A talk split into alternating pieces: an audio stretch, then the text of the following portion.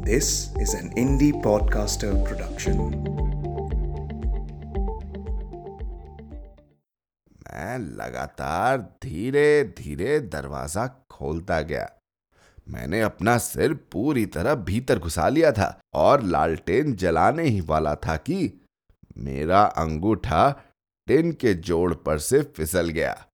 बूढ़ा बिस्तर से उछल पड़ा। उसने चिल्लाकर पूछा "आ, कौन है? आप सुन रहे हैं कहानी जानी अनजानी पीयूष अग्रवाल के साथ। चलिए, आज की कहानी का सफ़र शुरू करते हैं। नमस्कार दोस्तों, इस शुक्रवार की नई कहानी एक ट्रांसलेटेड यानी अनुवादित कहानी है। जैसा कि आप जानते हैं कि हमारी कोशिश आप तक नई पुरानी कहानियों के साथ साथ दुनिया के अलग अलग भाषाओं से अनुवादित कहानियाँ और लेखकों के साथ बातचीत लाना भी है। कैसा लग रहा है आपको सीज़न थ्री की हमारी चुनी कहानियाँ? Hello at the rate Piyush Agarwal dot com पर ईमेल करके ज़रूर बताएँ। आज की कहानी है दिल की आवाज़, जो कि हमारी अब तक की पढ़ी कहानियों से काफ़ी हटके है, जिसे लिखा है एडगर एलन पो ने। पो एक अमरीकी राइटर पोएट एडिटर और लिटरेरी क्रिटिक थे।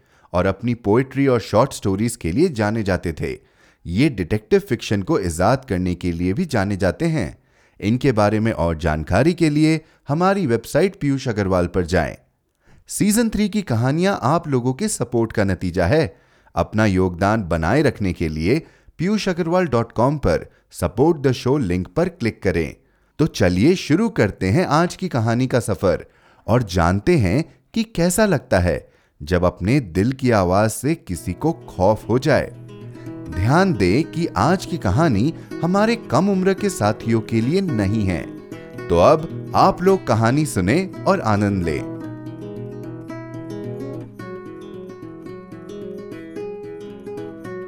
दिल की आवाज़, एडगर एलन पो। अनुवाद, अनुराधा महेंद्र। सच है। मैं बहुत ज़्यादा घबराया हुआ था। अब भी घबरा रहा हूँ। पर क्या आप मुझे पागल करार देंगे?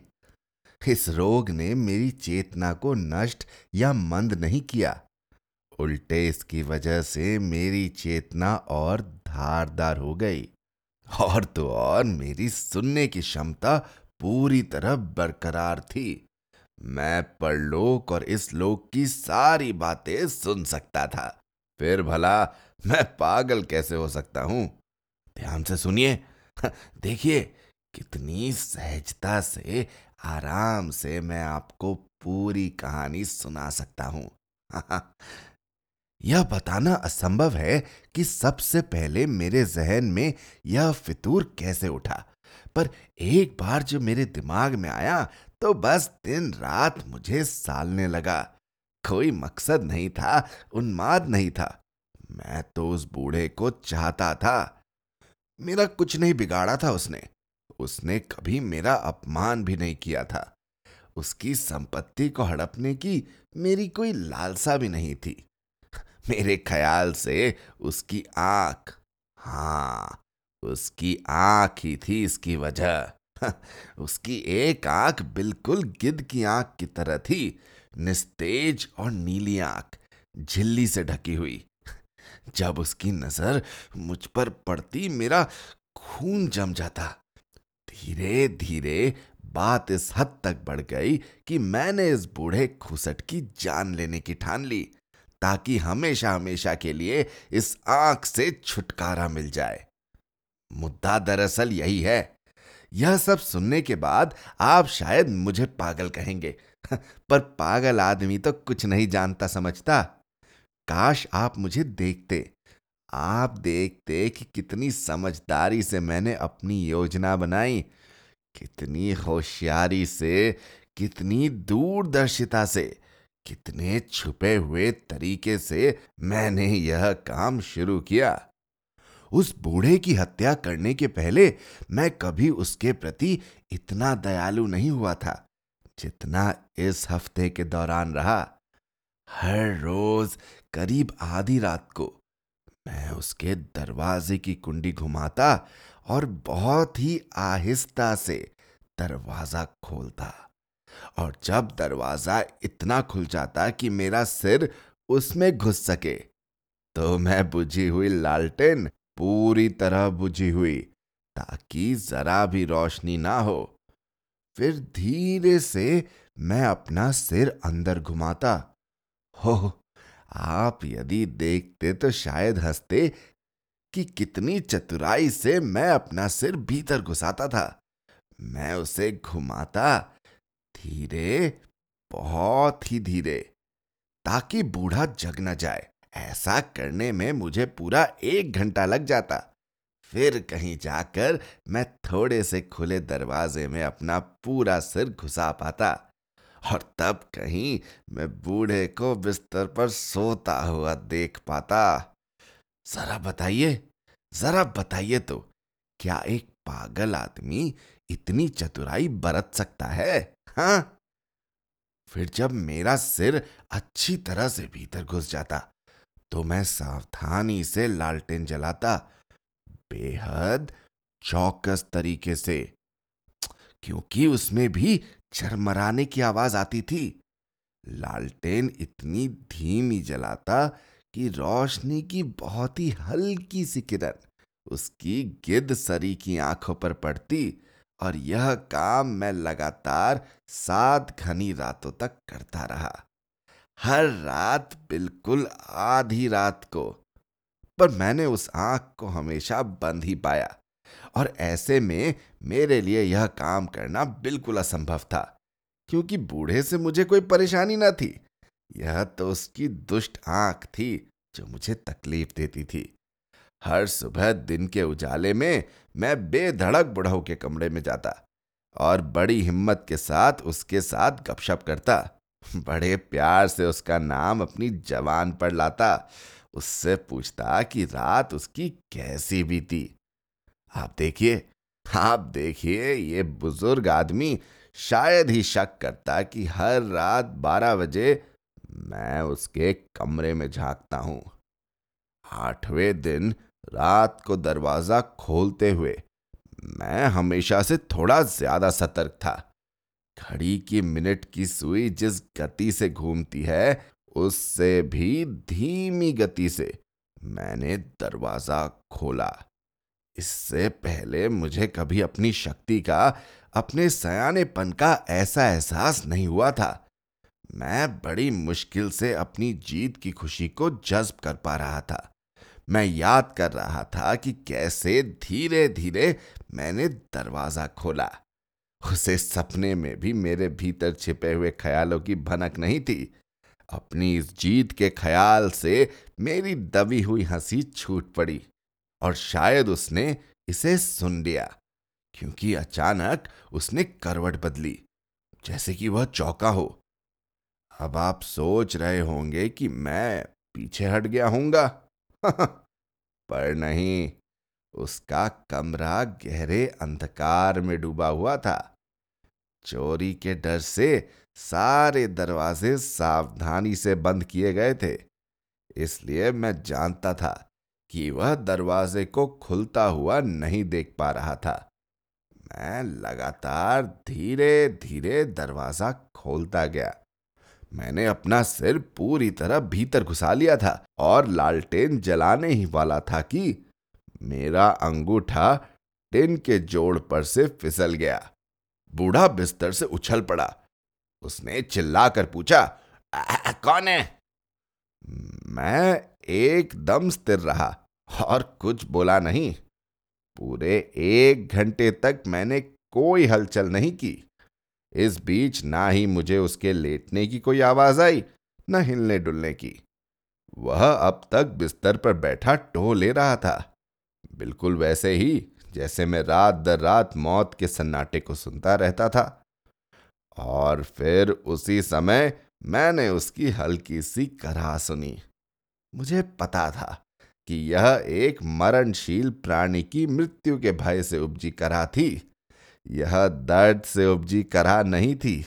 नहीं, यह करा थी एक घुटी हुई सी आवाज़ जो आत्मा की गहराई से उठती है। तब जब आदमी पर दहशत पूरी तरह हावी हो जाती है मैं इस आवाज़ को अच्छी तरह जानता था। बहुत सारी रातों को ठीक आधी रात के समय, जब सारी दुनिया नींद में खोई रहती थी, यह आवाज़ खुद मेरी अपनी छाती से उठी थी और अपनी हर भयावह गूंज के साथ यह एक दहशत में बदलती हुई मुझे विचलित करती रही है। मैं कहता हूँ कि इस आवाज़ को अच्छी तरह जानता हूँ। मुझे पता था कि यह बूढ़ा आदमी क्या महसूस कर रहा था। मुझे उस पर दया आई। हालाँकि भीतर से मैं खुश था। मैं जानता था कि जब से उसने हल्की सी आवाज़ सुनी थी और करवट बदली थी, तभी से उसकी नींद उचट गई थी। उसी क्षण से उसका हर डर बीतते पल के साथ उस पर तारी होता जा रहा था। वह लगातार अपने भीतर के डर से पीछा छुड़ाने की कोशिश कर रहा था, पर ऐसा हो नहीं पा रहा था। वह खुद से ही बोल रहा था, यह कुछ भी नहीं था। चिमनी में हवा के घुमड़ने की आवाज़ रही होगी। या हो सकता है, कोई चूहा फर्श पर दौड़ा हो, या फिर कोई झिंगुर रहा होगा जिसकी चीची की आवाज़ आई थी। वह खुद को दिलासा दे रहा था, पर उसे यह सब व्यर्थ भी लग रहा था। बिल्कुल व्यर्थ, क्योंकि मौत उसकी तरफ़ बढ़ रही थी। एक काली छाया उसके चारों तरफ़ घिरती जा रही थी। एक ऐसी छाया जो समझ से परे थी। उसका शोकाकुल प्रभाव उसे भयभीत किए हुए था। यद्यपि न उसने कुछ देखा था और न कुछ सुना था कि वह कमरे में मेरे झांकने को महसूस कर पाता। मैंने जब बहुत देर धीरज के साथ प्रतीक्षा कर ली और उसके लेटने की कोई आवाज़ भी नहीं आई तो मैंने धीरे से, बहुत धीरे से लालटेन की रोशनी को कुछ कुछ बढ़ाना शुरू किया। आप कल्पना नहीं कर सकते कि कितने आहिस्ता से, कितनी खामोशी से मैंने लालटेन की रोशनी को इतना सा खोला कि मकड़ी के धागे जितनी एक पतली सी किरण लालटेन से निकलकर सीधे गिद्ध जैसी आँख पर पड़ी। वह आँख खुली थी, पूरी तरह एकदम खुली। क्रोध में मैं बावला हो गया। मैंने टकटकी लगाकर उस आँख को घूरा। मैंने उस शैतान आँख के अनोखेपन को साफ़ तौर पर देखा। धुंधली नीली झिल्लीदार आँख जिसे देखकर भीतर तक मेरी हड्डियाँ सूख गई। पर उसके अलावा मैं बूढ़े का चेहरा या उसका शरीर भी नहीं देख पाया, क्योंकि मैंने किसी दुष्ट भावना के वशीभूत हो रोशनी के किरण को केवल उस शैतानी आँख पर ही टिकाया हुआ था। और फिर क्या मैंने आपको यह बताया नहीं था कि जिसे आप पागलपन कहते हैं? वह दरअसल और कुछ नहीं, इंद्रियों का हद से ज़्यादा तीक्ष्ण हो जाना है। हाँ, अब मैं बताता हूँ कि मेरे कान में एक धीमी, सुस्त मरियल पर तेज गति वाली आवाज़ आने लगी, जैसे किसी कपड़े में लिपटी हुई घड़ी से आती है। मैं उस आवाज़ को भी अच्छी तरह जानता हूँ। यह आवाज़ बूढ़े के दिल के धड़कन की थी। इससे मेरा उन्माद बढ़ता गया। ठीक वैसे ही जैसे नगाड़ा पीटने की आवाज़ से सिपाही का हौसला बढ़ता जाता है। पर फिर भी मैंने अपने आप को रोके रखा और निस्तंभ खड़ा रहा। मैं बमुश्किल सांस ले पा रहा था। लालटेन को एकदम स्थिर था थामे रहा। कोशिश थी कि रोशनी की किरण पूरी तरह आँख पर टिकी रहे। इस बीच दिल की तकलीफ़ दे धड़कन बढ़ती गई। हर पल वह तेज और तेज होती जा रही थी और मुझे घेर लिया था। मुझे लगा कि यह आवाज़ पड़ोसी तक को सुनाई दे सकती थी। बूढ़े के मरने की घड़ी आ गई थी। एक बहश की चित्कार के साथ मैंने लालटेन की रोशनी पूरी तरह बढ़ा दी और कमरे में घुस गया। वह बस एक बार चीखा था। पल भर में मैंने उसे ज़मीन पर घसीट लिया और सारी बिस्तर उसके ऊपर खींच लिया। अब तक की अपनी योजना को सफल होते देख मैं खुशी से भर गया था। कई मिनटों तक उसकी घुटी घुटी आवाज़ सुनाई देती रही, पर मैं जरा भी विचलित नहीं हुआ। मैं जानता था कि यह आवाज़ दीवार के बाहर नहीं गई होगी। धीरे धीरे आवाज़ डूब गई। बूढ़ा मर चुका था। मैंने बिस्तर उठाया और लाश को ध्यान से देखा। हाँ वह एकदम ठंडा पड़ चुका था। मैंने उसकी छाती पर हाथ रखा। बहुत देर तक उसकी धड़कन महसूस करने की कोशिश करता रहा। कोई धड़कन नहीं थी। वह मर चुका था। अब उसकी आँख मुझे कभी कष्ट नहीं देगी। आप यदि अब भी मुझे पागल समझते हैं तो मैं आपको बता दूँ कि उसकी लाश को छिपाने में मैंने कितनी सावधानी से काम लिया था, और तब शायद आप मुझे पागल न समझे। रात बीत चली थी। मैंने बहुत तेज़ी से आगे का काम निपटाया। बेहद खामोशी से सबसे पहले मैंने लाश के टुकड़े टुकड़े किए। सिर को धड़ से अलग किया और हाथों और पैरों को काट डाला।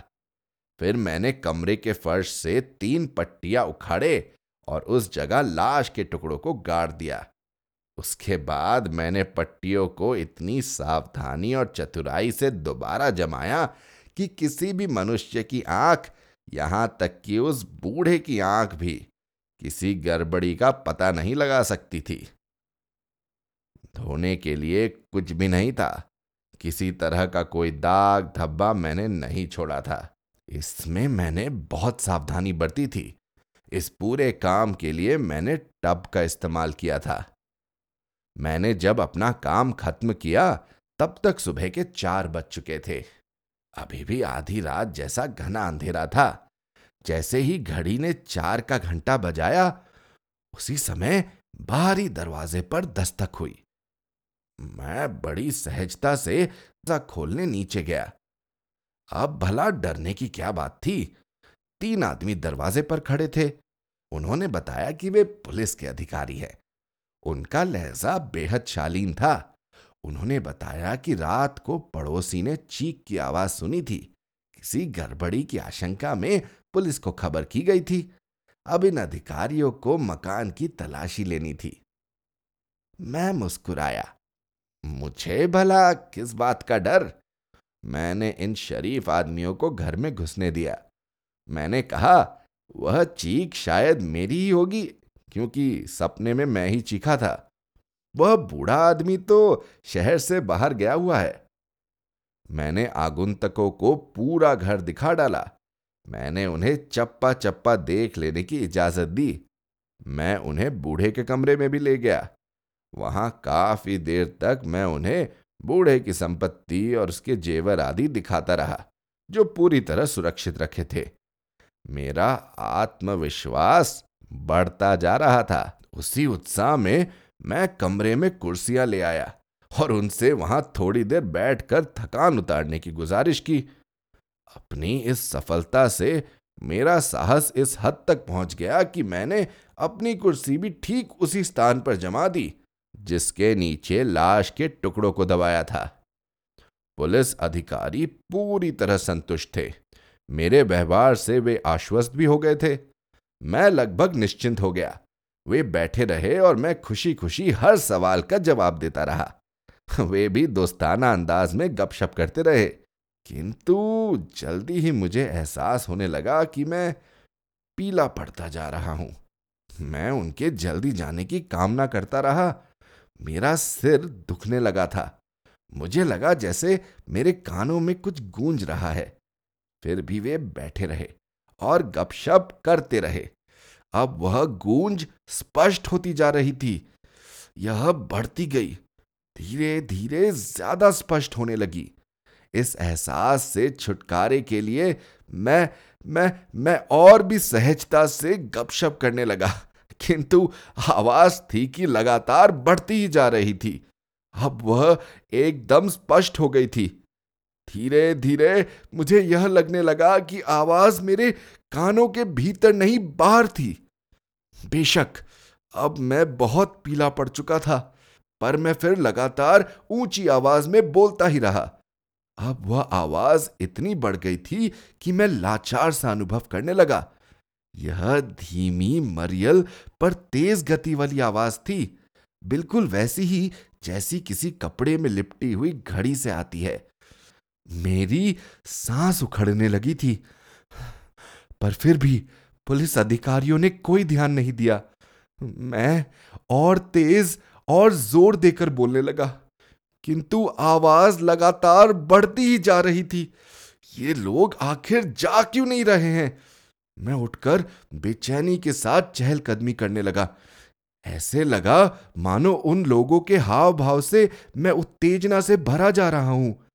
पर शोर था कि लगातार बढ़ रहा था। हे ईश्वर, मैं क्या करूँ? मेरे मुँह से झाग निकलने लगी। मैं प्रलाप करने लगा, कस्में खाने लगा। मैं जिस कुर्सी पर बैठा था, उसे ज़ोर ज़ोर से हिलाने लगा। और उसे नीचे ईटों पर टकटकाने लगा। पर शोर था कि थम ही नहीं रहा था। वह तेज से तेज होता जा रहा था। फिर भी ये लोग हँसी खुशी गपशप में लगे हुए थे, मुस्कुरा रहे थे। क्या यह संभव है कि उन्होंने कुछ भी ना सुना हो? ये दया निधान नहीं नहीं, उन्होंने ज़रूर कुछ सुना है। उन्हें संदेह है। वे सब कुछ जानते हैं। ये लोग ये लोग मेरे खौफ का मज़ा ले रहे हैं। मेरे मन में यह बात बैठने लगी थी। इस इस यातना से तो और कुछ भी बेहतर था, और कुछ भी सहा जा सकता था, पर यह नहीं। यह ढोंग अब बर्दाश्त के बाहर था। मेरी मेरी जोरों से चीखने की इच्छा हुई। मन हुआ कि मर जाऊँ, और वही तेज होती हुई आवाज़। कम बख्तो मैं चीखा, और ज़्यादा ढोंग मत करो। मैं अपना अपराध स्वीकार करता हूँ। ईटों को हटा लो। हाँ यहाँ ठीक इसी जगह पर दुष्ट हृदय की सांस लेने की आवाज़ आ रही है।